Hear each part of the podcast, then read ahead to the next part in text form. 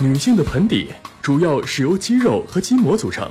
它就像吊床一样，在会阴肛门处托起膀胱、子宫、直肠等盆腔器官，维持阴道紧缩度，增进女性的性生活快感、排尿动作、排便等多项生理功能。经历了十月怀胎的痛苦，新生命的诞生总是让人充满喜悦。可是，当新妈妈走下产床，准备走动走动时，却往往遭遇到漏尿的尴尬。产生这样的症状，很有可能是盆底肌出现了问题。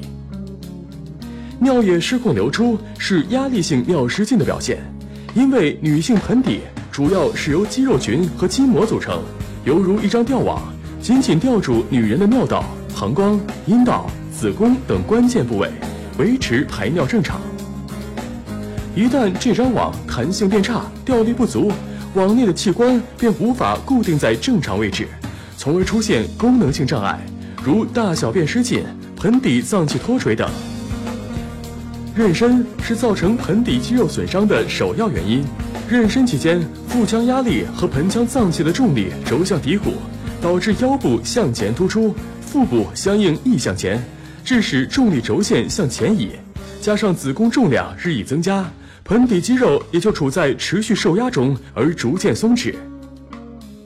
怀孕和分娩是造成盆底肌松懈很重要的原因之一。十月怀胎，随着胎儿逐渐长大，作用在盆底肌肉上的力量也随之增大，盆底肌的弹性极限受到挑战。分娩时，盆底肌肉又进一步受到胎儿的挤压和撕扯，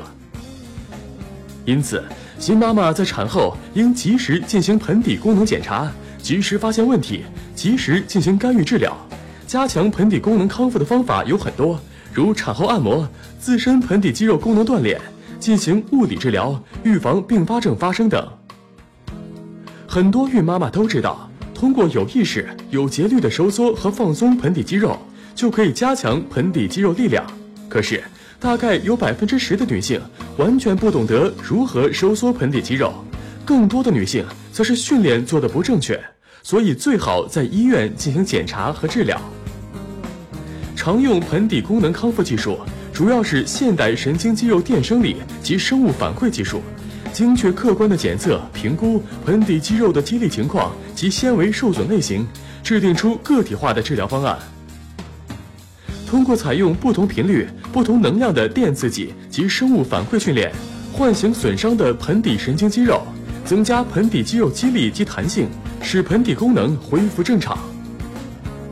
电刺激疗法是一种被动的盆底康复方法，属物理治疗。对无法正确有效进行行为治疗的患者，电刺激可以准确的作用，如唤醒本体感受器、肌肉被动锻炼。抑制膀胱逼尿肌收缩、镇痛，促进局部血液循环。生物反馈法是指通过提供反馈信息，指导患者进行正确的盆底肌肉训练的各种方法，指导正确的盆底肌活动，配合盆底肌训练，达到准确收缩以松弛的盆底肌群，提高治疗效果的目的，有效率为百分之六十至百分之七十。产后一年内。是盆底肌功能恢复的黄金时间。近几年，国内许多大城市的妇产科也已广泛开展此训练。没有生育过的女性同样应该锻炼，把盆底肌训练好，这将终身受益。打开微信，搜索“十月呵护”公众号并关注，我们将全天二十四小时为您解答各种孕期问题。十月呵护，期待与您下期见面。大家好。我是西安医学院第一附属医院的产科护长齐瑞，非常高兴能够在十月呵护这个平台和大家交流关于产后康复的相关知识。在此，也祝愿每位准妈妈孕期健康、快乐、平安。